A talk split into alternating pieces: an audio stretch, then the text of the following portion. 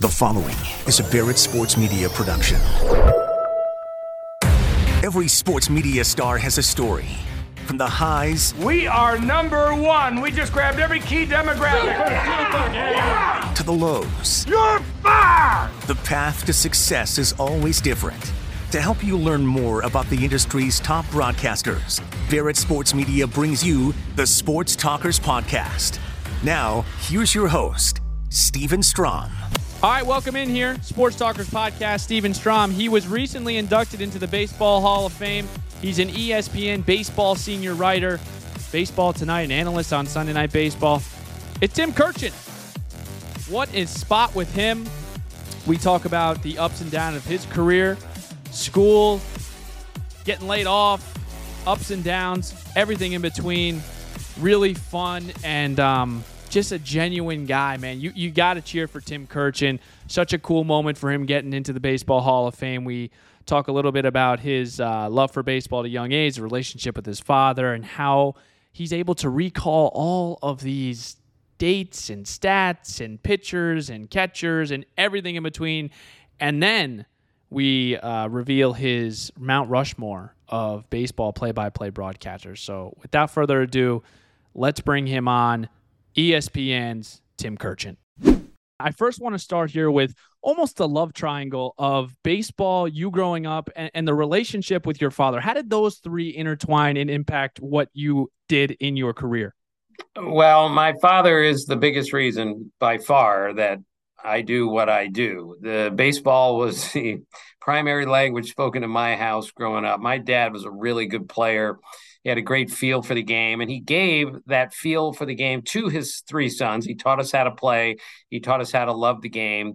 And this is, you know, my dad was a PhD in mathematics from undergrad at MIT. He had other things to do with his life, but all the things he did was with practical application to baseball. And I can't even begin to tell you, as a mathematician, how many times he would sit down with me and my two brothers and show us the baseball encyclopedia and go through statistics that I still use today. And I grew up to stories of Lefty Grove and Jimmy Fox and Ted Williams because my dad grew up in Watertown, Mass. So my love of the history of the game comes exclusively from my father, who taught me how to look up things, how to find things, and mostly he gave me such a great feel for the game.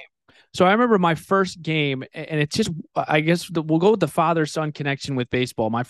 He's from Minnesota. I grew up in New York. I remember my first game being Yankees Twins. Unfortunately, we had to relive the same nightmare as he took me year after year. But what is it about a father and son in baseball that just has this connection with other people as well?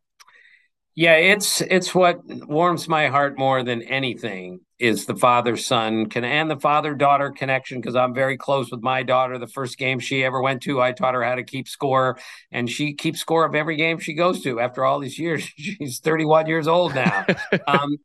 Nothing makes me happier than to go to a major league game and see a dad with his children or parents with their children at a game. It's so important. And I ask all parents, kids, like, where did you learn the game? From whom did you learn the game? And it's always, well, my dad or my grandmother or my grandfather taught me how to keep score. And it started there. It's just such a deep relationship between families and the game. I want to say 10 years ago, I went to Cooperstown. I've been to Cooperstown a million times for inductions, but there was a preacher from Alabama with his wife and three children, and they had just finished a tour of all 30 ballparks in 30 days. And they finished this trip in Cooperstown for an induction ceremony. And I thought, this is like the coolest thing ever.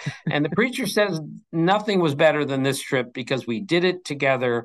Baseball was involved. It made our family even closer because of the time we spent together and the things we did together, and baseball was right in the middle of it.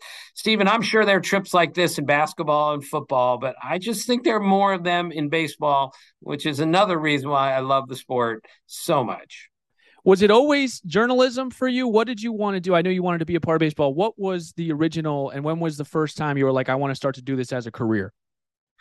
Well, I wanted to be a player like every other kid, but when I graduated from high school at 5'2" and about 150 pounds, I knew my baseball and basketball careers were over after high school. So I had written for the school paper, and as you know, I went to Walter Johnson High School in Bethesda, Maryland, named after the greatest pitcher ever. I worked for the school paper. It was called The Pitch. I worked for the yearbook. It was called The Windup. So it was then that I decided, all right, if I'm going to make a career in baseball, and I can't play it anymore because I'm not good enough and I'm too small anyway. Not too small, not good enough, period. It's open to all shapes and sizes. I said, all right, maybe I can learn how to write. And believe me, I had to learn how to write because I was a terrible writer in high school. After one especially bad story, one of my gym teachers said, Tim, that might be the worst story I've ever read in the school paper. I hope you're not planning on making this your life. What do you remember of that story? What was that story about? Awful. It was a preview of the varsity football team, and I got names wrong. It was awful. I read it again, and I didn't need anybody like yelling at me to tell me when I looked at this. I said, this is terrible. I got to get better at this. So like anything else, if you want to be a great free throw shooter, you got to shoot a lot of free throws. If you want to be a good shortstop, you got to take a lot of ground balls. If you want to learn to write, you got to write and write and write. So that day I just said, all right, I got to get better at this. And eventually I got better at writing. And that's how I said, all right, this is my best shot at making a career out of this. I got to learn how to write first. When did it start to click for you, I guess, from a writing standpoint, where you felt like, was it accomplishments? Was it just your pure writing? When did you kind of feel like, all right, I think I've got something here? Was it post-graduation? Was it when did that happen? Yeah, it was when I went to the Washington Star newspaper, great daily newspaper right out of college. And the key was, and this is important, I think, for all young people, I watched the way the great writers wrote. I watched the way they reported. Dan Shaughnessy was our baseball writer. He's a Hall of Famer. And I watched him work. I watched him report. I watched him do everything. I followed him around like a little puppy. And I would go home after a game that I would go with him to, and he would be writing and I didn't. And I would go home and write the same story. And then I would compare my story to his story. And his was way better than mine. But that's when I started to understand, this is what it takes to be a writer. This is what you have to learn. And what were some of those things? What were some of those things? Well, you got to learn to write quickly. You got to learn to write on deadline. You got to learn to be concise and efficient in what you're doing. But you got to learn to be a reporter first. You got to go look and find the story where maybe others didn't. You have to show up at the ballpark every day and be curious. What happened there? Why did they bunt in the fourth inning? Why is the right fielder not playing today? And that curiosity is something that has carried me, that and the love of the game, because once you show up and start asking questions, that's when you know you're onto something. And don't be afraid. And I was at the beginning. Don't be afraid to go ask the manager or the pitching coach or the star player. Tell me what happened on that play. At least it shows that you were watching the game. I'm not sure we're watching the games enough anymore. We're watching our phones and our computers. The games are all that really matter. So that's when I first started to figure things in the late 70s, early 80s, that maybe I can do this. But man, have I got a lot to learn. When did you always have the baseball encyclopedia knowledge, because people always talk about how you can go back? Was that always there, or when did that really develop for you? Well, yeah, that was always kind of with me. I mean, that was always with you. When I first started covering baseball, I really believed that I understood what I was watching on the field. In other words, when I saw, Robin Yount make a play in the hole, or Cal Ripken go to his left, or, somebody hit a home run, Reggie Jackson hit a long home run, I like to think I understood what I was watching. And I had a really good history of the game because my father taught it to me. And I was one of those dorky kids. When I wasn't playing, my head was buried in the baseball encyclopedia, or I was sitting in my room alone on a Saturday night in high school playing APBA or Strat-O-Matic tabletop baseball games.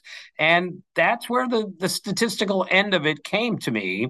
And then the key was then I had to learn how to write. So I think I kind of did it in reverse. Some of my dear friends were great writers who had to learn what the game was all about. I felt like that I understood how the game was played. Now I have to learn how to write. And it served me well, writing as much as I could, because it certainly finally made me better.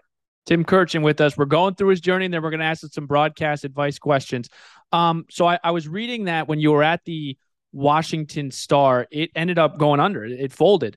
What were the steps after that? What was going through your mind? Take us through that point, because we see Tim Kurkjian in the Hall of Famer, but sometimes we think it's a smooth ride. Talk a little bit about what happened after the Washington Star went under.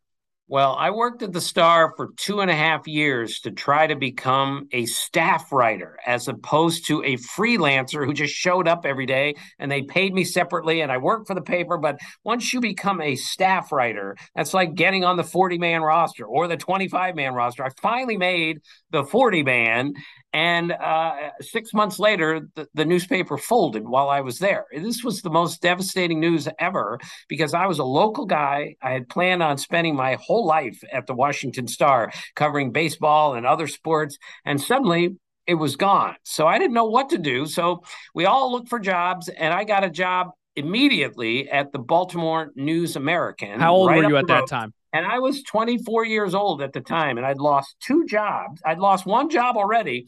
I went to Baltimore at the News American. I was working baseball as a backup, and I was going to cover Maryland basketball. And I'm thinking, this is a great job. I love basketball also. And after 2 months, that paper laid off 44 people. I was the first guy to get laid off because I was the last guy to get hired.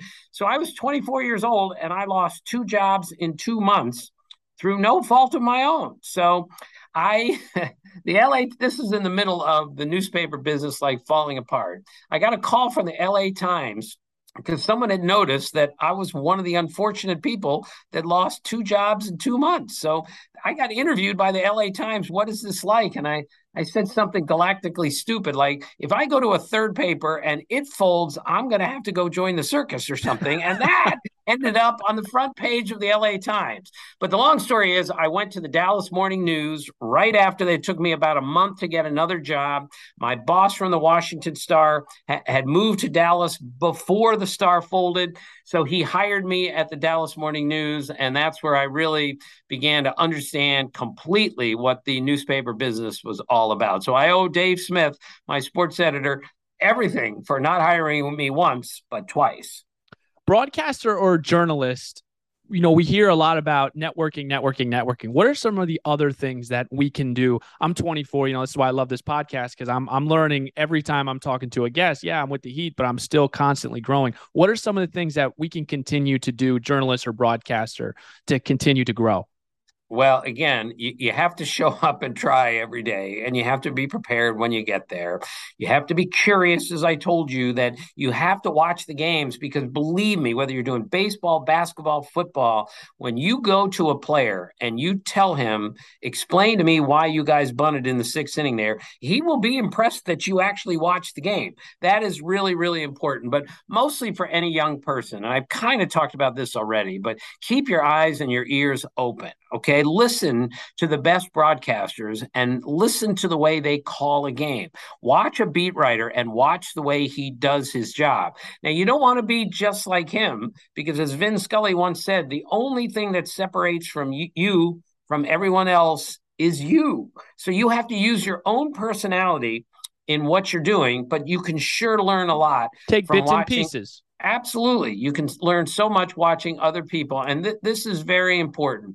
You have to learn how to ask a question properly. And it is still the hardest part of my job. And I am 65 years old, and I've been asking questions for 42 years. But there's an art to asking a question. I took a course at ESPN for 3 days when I was 50 years old to try to learn how to ask a question. And I'm thinking, I should be teaching this course. I've been asking questions for so long, and yet I learned so much about the proper way to ask a question. It has to be neutral. It has to be open-ended. It can't be a yes or no. There is a proper way to ask a question. So I implore you, Stephen, and all young people, make sure when you go ask a question, whether it's on live TV, on the radio, or just standing at somebody's locker, that you have this prepared in advance in order to get the best answer you can possibly get. When you ask a yes or no question, someone might just say yes or no, and now you're stuck. Yep. So ask it another way. Leave it open so he can take it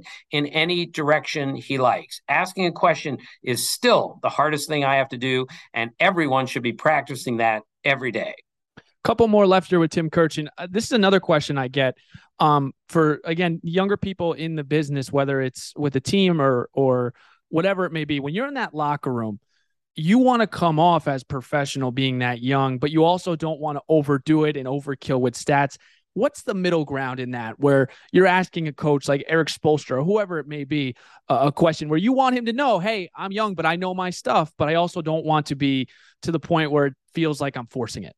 Right. You certainly don't want to be arrogant about anything. You don't want to look like some smart ass young kid that is going to, trying to impress the coach. If you just ask the question properly, you have a chance. If you show that you watch the game, you have a chance. And you can be naive about things. You can say, I think in the third quarter tonight, Jimmy Butler's defense on Steph Curry was the key point of this game. Did I see that correctly? You can point out something instead of saying, hey, this was the key part of the game.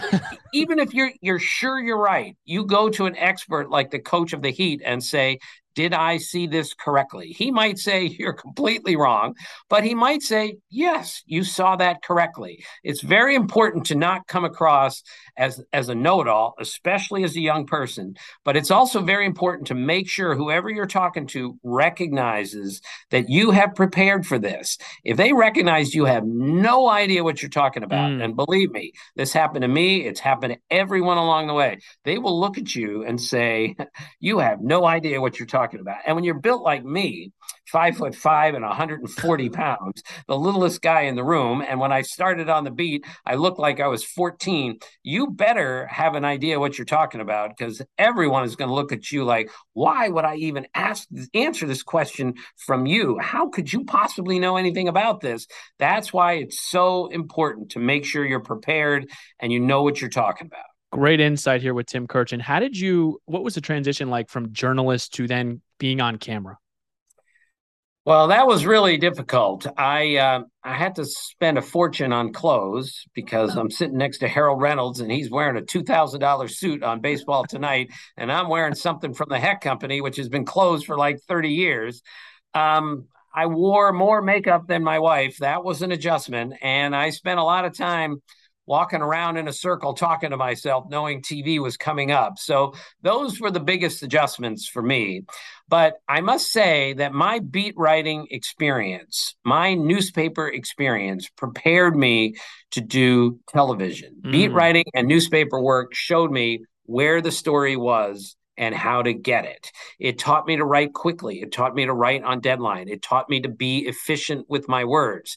TV was a completely different animal, but at least I understood the game and I understood what a story was. Now I have to take a 20-inch game story that I would write for the Baltimore Sun and condense it into a one-minute TV story, because there's TV doesn't have any time. You got to go. I remember when I did my first TV piece, I'd never done one before, and I've never done TV before, and it was on Brady Anderson of the Orioles, and I wrote it, and I gave it to my producer, and he said, Tim, this is really good, but this is 9 minutes long.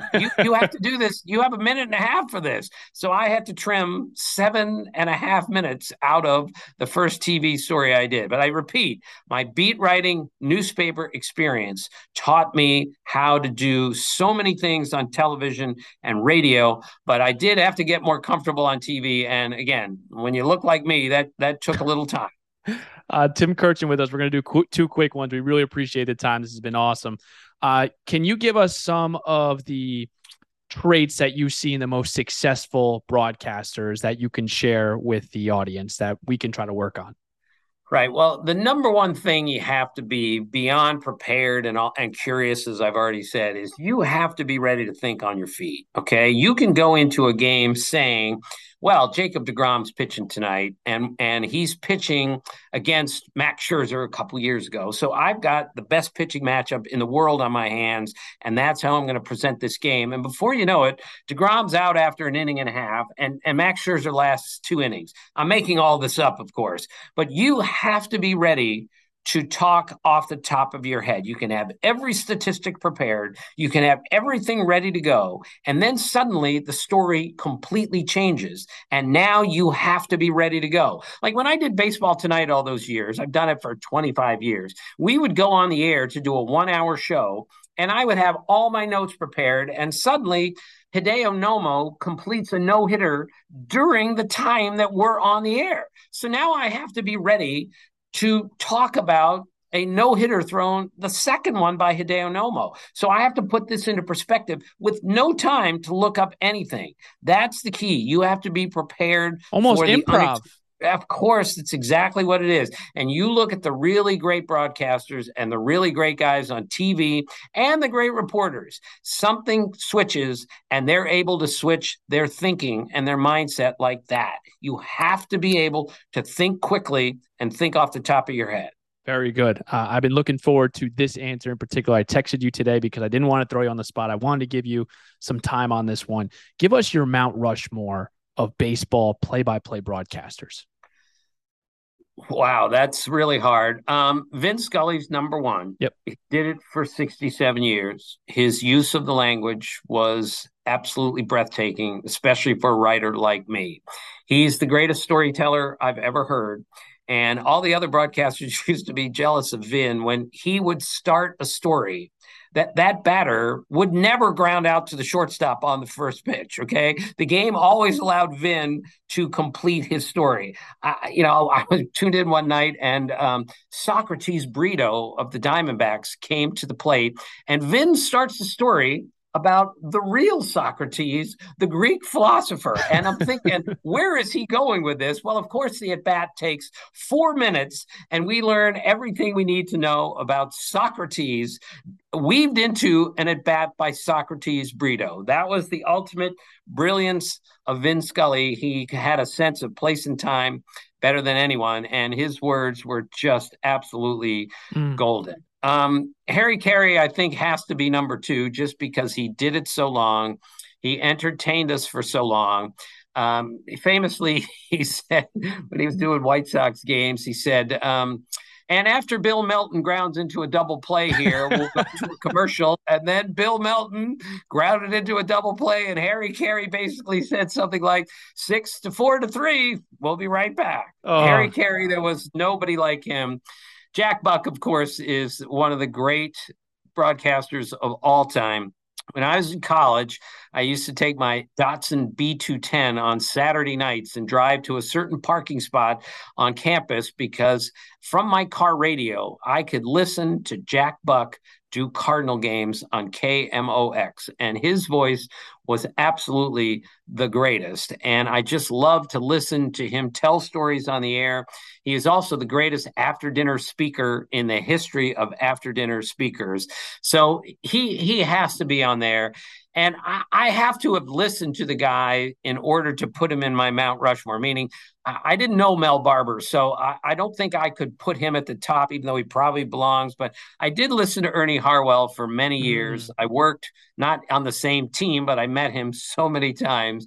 He had such a folksy, calm humor to him that it just made you love the game with the way that he loved the game. So he did the Tigers for all those years. So I asked him when Tiger Stadium closed, I said, Ernie, what are you going to take away as memorabilia from Tiger Stadium? And he looked at me and he goes, I'm going to take the urinal from the visiting clubhouse. I said, what? Why would anyone want that? And he said, well, it's very personal, and every great player in the history of the American League has used it. He said, I'm going to get it all cleaned up and turn it into a planter for my wife, and that's precisely what he did. That's why we all loved Ernie Harwell. All right, Tim Kurkjian, everyone. Thanks, everyone, for listening. Rate, subscribe, review at BSM Staff on Twitter, at SSTROM_ on Twitter. I really appreciate all the support. Make sure to visit BarrettSportsMedia.com. We'll talk to you next Thursday here on the Sports Talkers Podcast. Thank you for listening to the Sports Talkers Podcast with Stephen Strom. A reminder that each episode can be found on iTunes, Spotify, and most podcasting platforms. To stay up to date on future episodes, visit BarrettSportsMedia.com.